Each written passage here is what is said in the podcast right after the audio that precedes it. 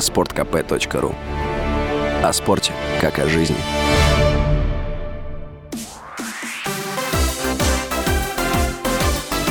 Новости спорта.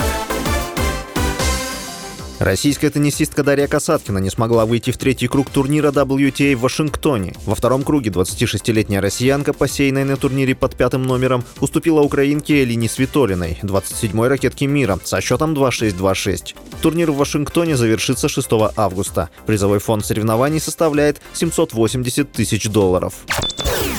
Российская теннисистка Мира Андреева высказалась о возможной смене гражданства. По словам 16-летней спортсменки, она не планирует выступать за другую страну, а информацию об этом распространил человек, не имеющий отношения к ней, ее родственникам и команде.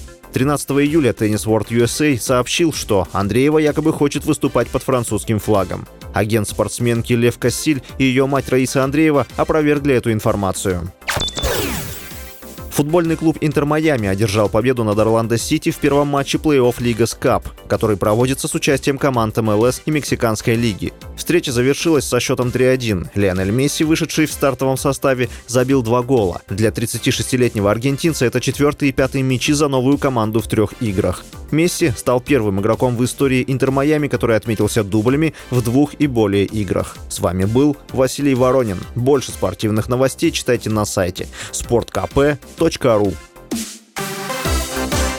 Новости спорта.